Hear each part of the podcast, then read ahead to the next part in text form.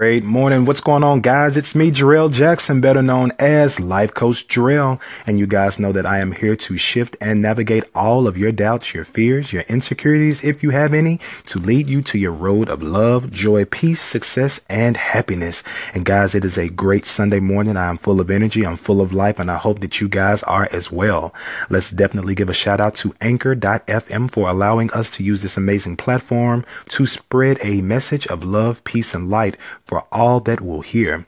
So, guys, I have something really, really short and sweet for you guys this morning. So, I want to ask you all have you all ever like gotten really, really weak? Like you're battling with your thoughts in your mind and you're battling with reality and money's funny, change is strange, friends that you thought were your friends were there. You know, things on a job are not the best. You're just trying to figure out what is your next move? What is the next step? Where's the clarity? Where's the peace, right? So I know I'm not the only one who's either going through this or who has been through this.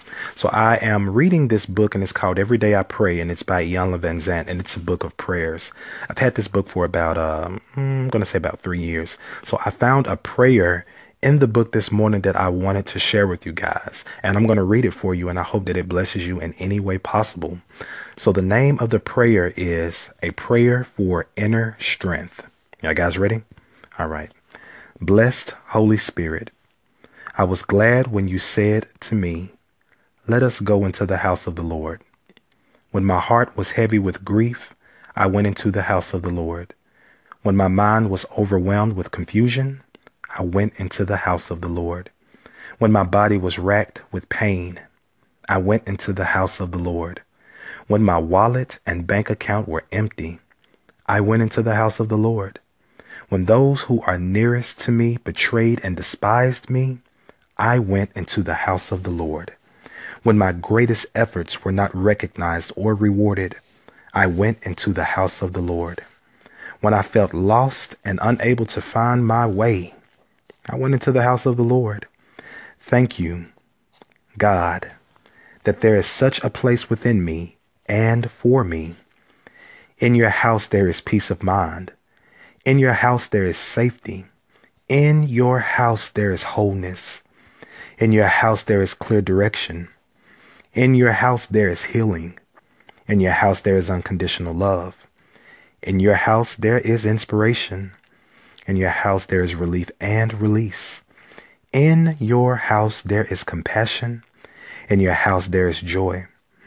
In your house there is forgiveness. In your house there is strength. In your house there is power. I was glad when you said to me, Let us go into the house of the Lord.